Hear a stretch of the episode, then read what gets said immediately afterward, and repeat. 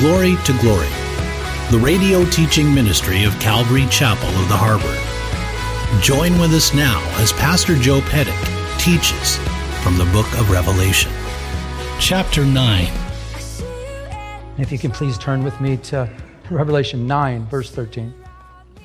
The title of our message is Evil Invasion. I remember when I was very young, probably in second or third grade, and our parents had gone out for the night and they were out late, later than usual, so we all had to, you know, go to bed. And, and after I fell asleep, I remember my sister waking me up and, and she said, you know, she called me Joey at the time. She said, Joey, wake up. She says, There's someone in our house, there's burglars in the house. And she said, Put the covers over your head because if you see them and you can identify them, they'll kill you. and she ran out of the room. So I just remember I took the covers over my head and I'm holding the covers, but I, the more I thought about them seeing me, I was shaking, you know, underneath these covers. And I thought, you know, they're going to see. I mean, after, after a while, the whole bed's shaking. I'm just like you know, freaking out. Like, are they going to come in my room? You know. So, so finally, I thought they're going to shoot me just to put me out of my misery. So I'm get, I'm not going to stay under the cover. So I ran into her room and and uh, we went downstairs into the basement to you know tell my older brother and tried to wake him up. He didn't want to wake up, so we were just shaking him, trying to get him up. And uh, so we decided to get on the phone and call the police. And as she was talking to the police, she was real quiet. You know, she says, you know, there's there's you know burglars in our house, and they said you have to speak up. And she said, there's burglars. I go, no, they said yell it out. what is your address? So she yells it out, and when she yelled, the people upstairs that were in our house they, uh, they were frightened and they, you know, they ran out of the house. You can hear them go out the sliding door. They knocked over something on the table, the salt and pepper shaker. We had those big, you ever had those big salt and pepper shakers? They're about this big. Yeah, those ones. Yeah, they knocked those over and they ran out of the house. And the police came, my parents came, and it, you know, everything was fine. But as I think of evil invasion, I mean, that could have turned out a lot worse. But it was, you know, our home was invaded. Thieves were in the house, you know, and it was an evil invasion. It's pretty traumatic for a young kid, but thank God it all turned out great. But as we, we talk about an evil invasion, the story we're going to look at is an evil invasion that's going to affect the whole earth. Everyone on the earth is going to be affected by this uh, evil invasion. It's going to be demonic. We kind of looked at some stuff yesterday, or excuse me, last Sunday about a, uh, hell on earth. And so it, I wish I could say it only, you know, it's going to get better, but it's getting worse. And this is a true story. So, this is the story of an evil invasion. So, with that being said, let's go ahead and look at our text. Again, Revelation 9, verse 13. It says, Then the sixth angel sounded. So, Revelation 9, verse 13. The sixth angel sounded, and I heard a voice from the four horns of the golden altar, which is before God, saying to the sixth angel who had the trumpet, Release the four angels who are bound at the great river Euphrates. So the four angels who had been prepared for the hour and day and month and year were released to kill a third of mankind. Now the number of the army of the horsemen was 200 million. I heard the number of them. And thus I saw the horses of the vision. Those who sat on them had breastplates of fiery red, hyacinth blue, sulfur and sulfur yellow and the heads of the, the horses were as, like the heads of lions. And out of the mouth came fire, smoke, and brimstone. By these three plagues, a third of mankind was killed by the fire, the smoke, and the brimstone that came out of their mouths. For their power is in their mouth and in their tails. For their tails are like serpents, having heads, and with them they do harm. But the rest of mankind who were not killed by these plagues did not repent. Very important. They did not repent of their works, of the works of their hands, that they should not worship demons and idols of gold, silver, brass, stone, and wood, which can neither see nor hear nor walk. And they did not repent of their murders or their sorceries or their sexual immoralities or their thefts. This is heavy stuff, isn't it?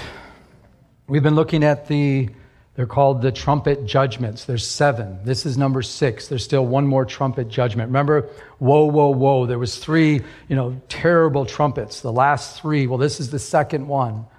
If you recall the, the fifth one, as we looked at last Sunday, when the trumpets sound, the, the demons basically from the, the bottomless pit were released. And as they were released, remember they were like, they're, they're called locusts, but they stung like scorpions and they would sting men. And the, the torment of the sting was so terrible that, uh, that men wanted to die.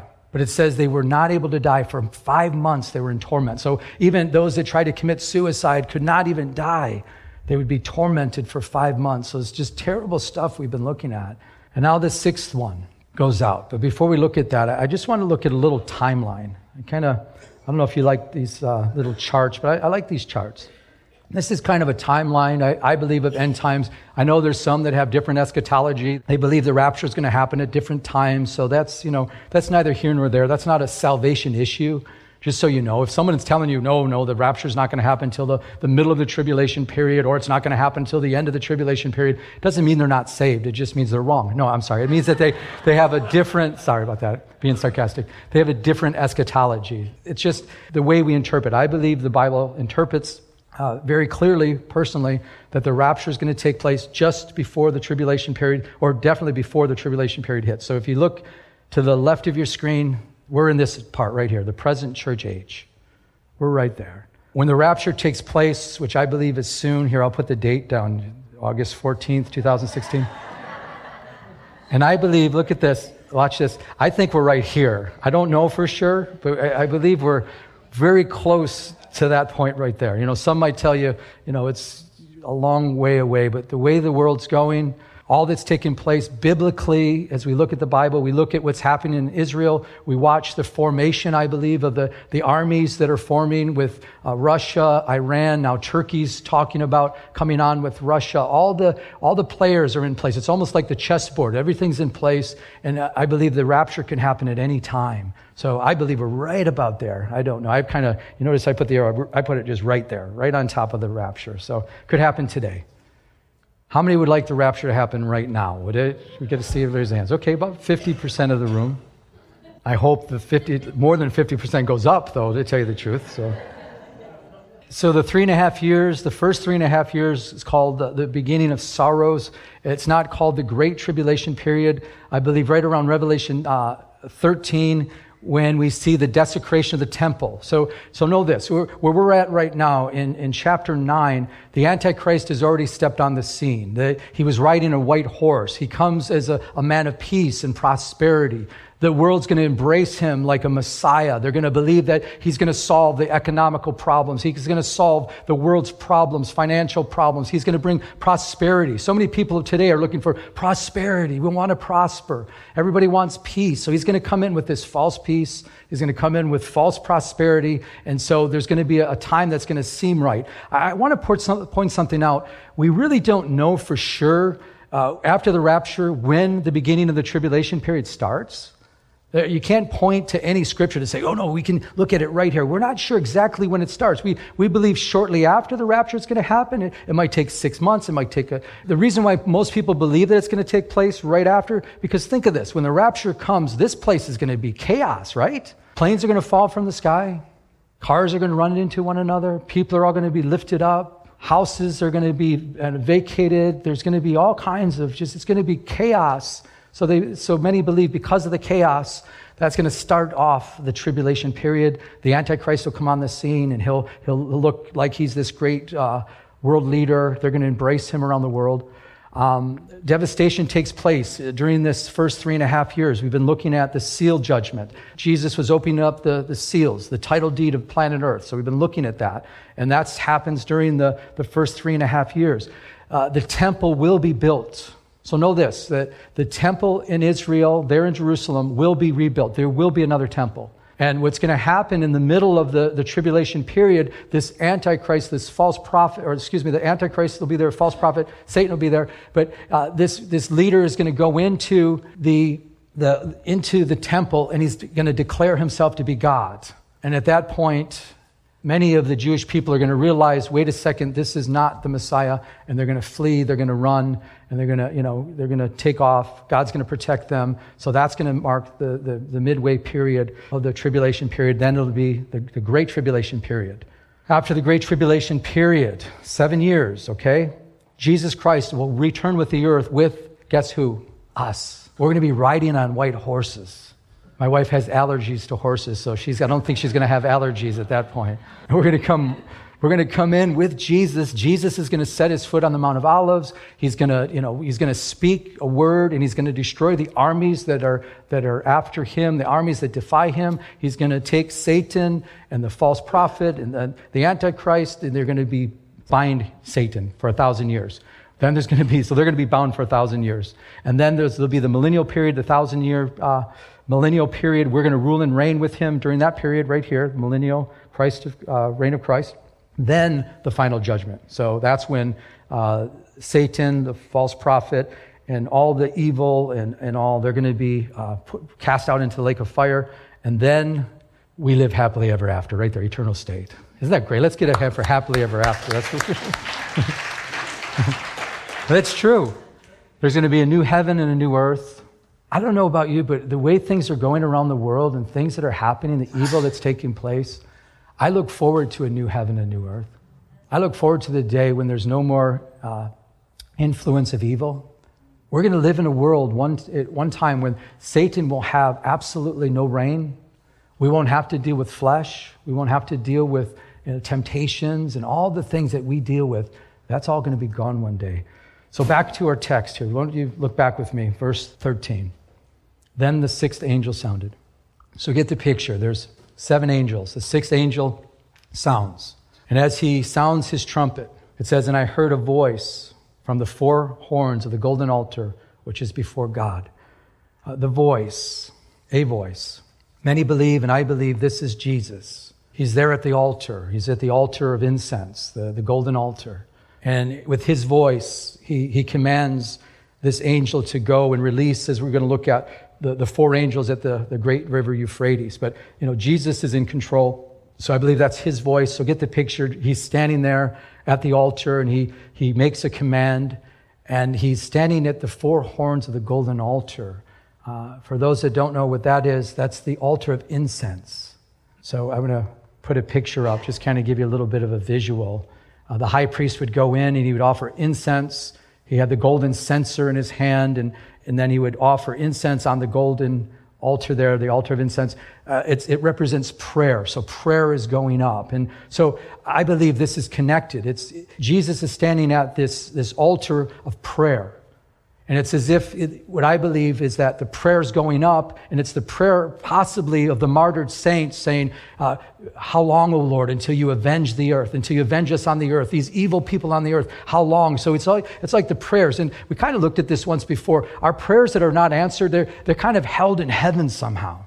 And they're, they're held there for, for God's perfect timing. So if you've prayed for things and you're wondering, How long, Lord? Well, God has a perfect timing. God's delays are not God's denials.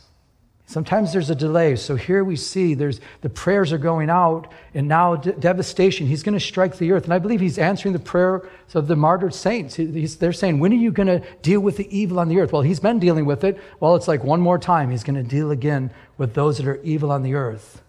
But it shows us, and I just want to maybe put that up, that prayer plays a significant role in end times, end time events uh, prayer plays a significant role in end time events. Our, our prayers, as we pray, Thy kingdom come.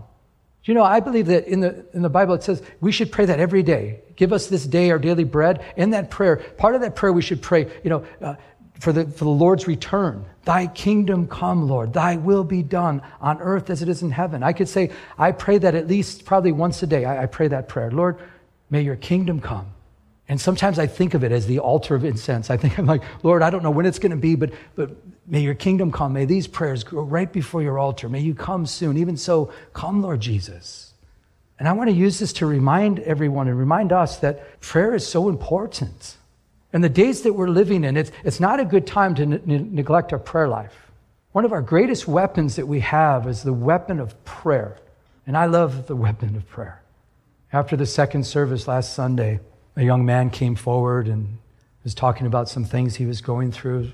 After a while, we realized that he wasn't, a, he wasn't born of God's Holy Spirit. And, and he opened up his heart. He prayed to receive Jesus Christ as his personal Lord and Savior. And, And as we were praying for him, it was just, we were right here, standing right here. Pastor Chad was with us, and, and the, the two gentlemen were right here, this young man. And as we were praying, God's Holy Spirit just, just met us in a special way, and God touched this man. And it was so awesome because we were all kind of getting the benefit of him being saved. Do you ever have that happen? It's like God was just ministering to us, and then He's weeping, and we're, we're like, you know, fighting our tears back because God's sweet presence was there. And you could just see a change take place right before our eyes. He was being changed, transformed by the glory of God, by the power of God's Holy Spirit, by prayer. Simple prayer, just asking God. You know, when you pray according to God's will, He shows up. I'll tell you, our Thursday night prayers have been just so awesome lately. I mean, literally, we're talking about what we, have, what we can do to make more room in the, the high school room. And that's a pretty good sized room.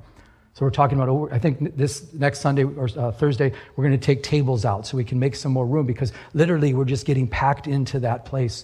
And it's just a wonderful blessing. And I, and I, I believe I know why because people that are showing up, they're realizing the power of prayer. God shows up. And, and even if I, I believe on the Thursday night prayer time when we're together praying, it's like I, I almost get to this place, Lord, even if you don't answer one of these prayers, thank you for your presence here with us right now we, we're, we're experiencing the realization that when two or three are gathered together, you're right here. We're to be people of prayer. Remember that story about the, about the Christian lady that had an atheist neighbor and she was praying for God to provide groceries and food for her family, and her window was open, and her atheist neighbor could hear her praying, and she's like, "Lord, provide. You know, I know you're going to provide for us, and we need, you know, food for the family, and it's it's been a rough month, and this and that." So she's praying and praying. Well, the atheist neighbor went out and bought groceries. Remember that story? And he set them on the the front porch, and he hid in the he hid in the bushes, knocked on the door, he hid in the bushes, and she comes out on the porch and she's jumping up and down, dancing. Yeah, praise you, Jesus. Thank you, Jesus. This is... And he gets out of the bushes. He says, he goes, that's not Jesus. He says, I bought those groceries for you. He says, there's no God. Look, this was me. And she looked at him. She looked at the groceries. Goes, Thank you, Jesus. Thank you, Jesus. She goes, she goes, I knew you were going to provide. She goes, but I didn't know you were going to use the devil's money.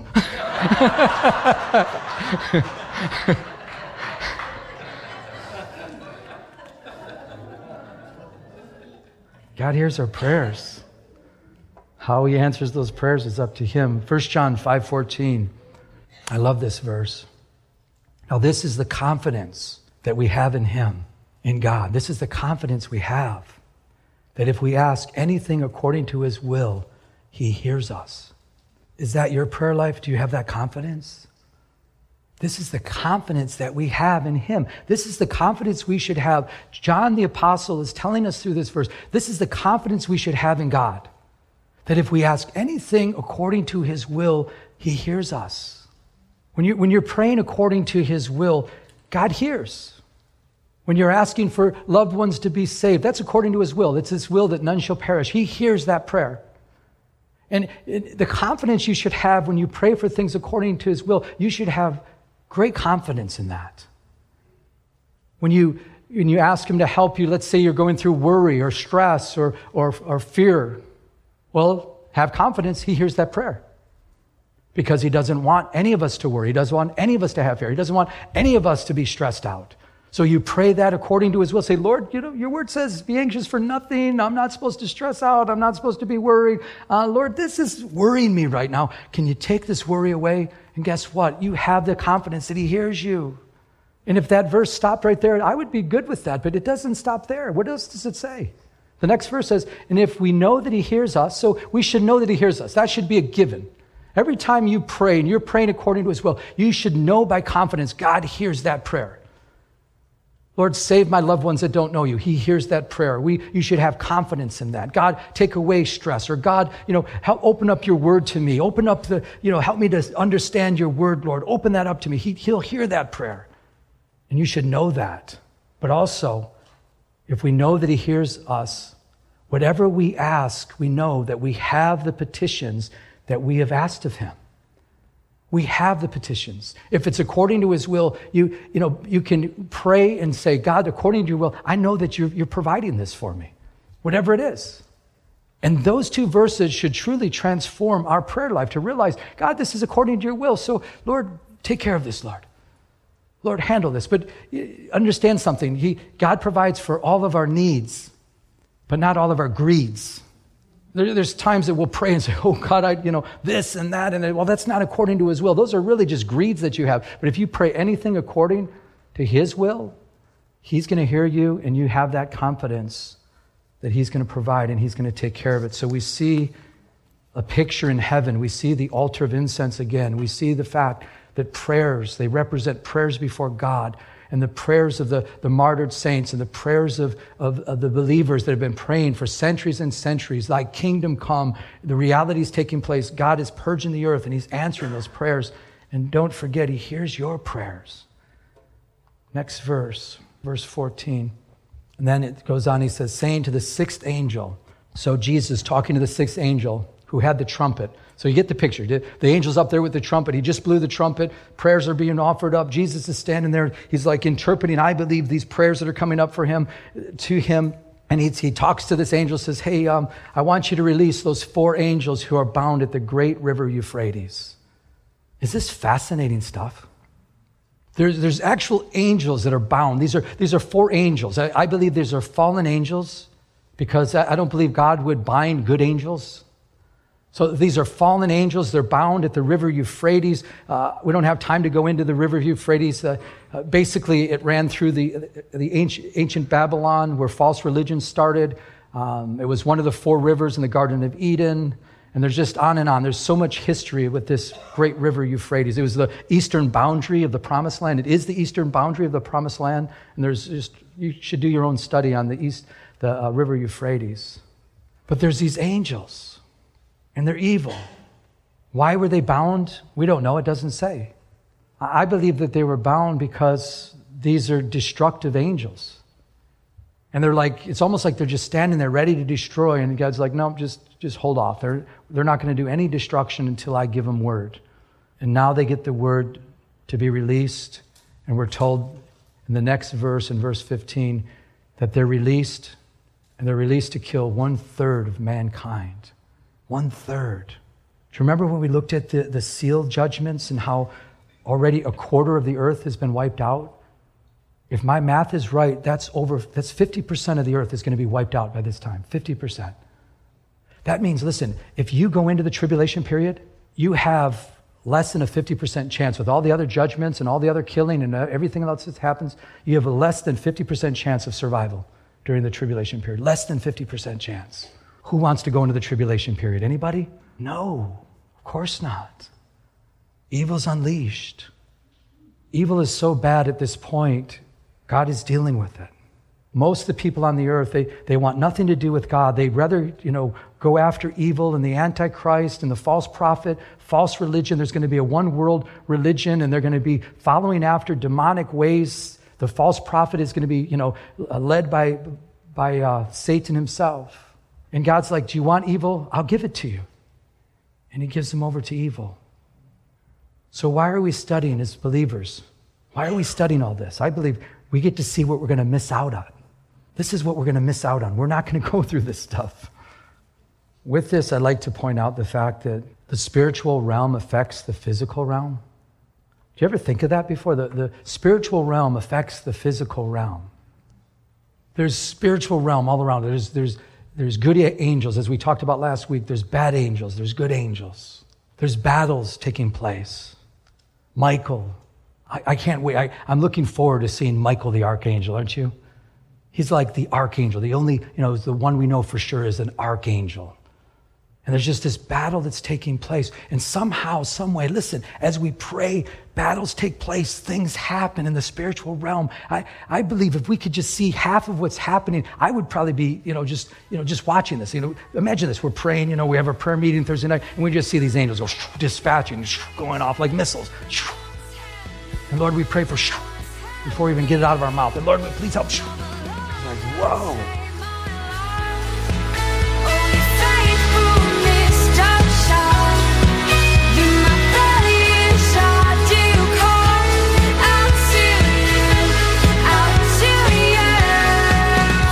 Listening to Glory to Glory with Pastor Joe Pettick, an outreach of Calvary Chapel of the Harbor. If you would like to enter into a personal relationship with Jesus Christ, call now at 714 788 8221. That's 714 788 8221. We'd like to extend an invitation to visit us here at Calvary Chapel of the Harbor. Our address is 16450 Pacific Coast Highway in Huntington Beach, California 92649. We're located in Peters Landing Marina in Huntington Harbor. Our Sunday service times are 10 a.m. and 12 o'clock noon. Our Tuesday evening Bible study begins at 7 p.m.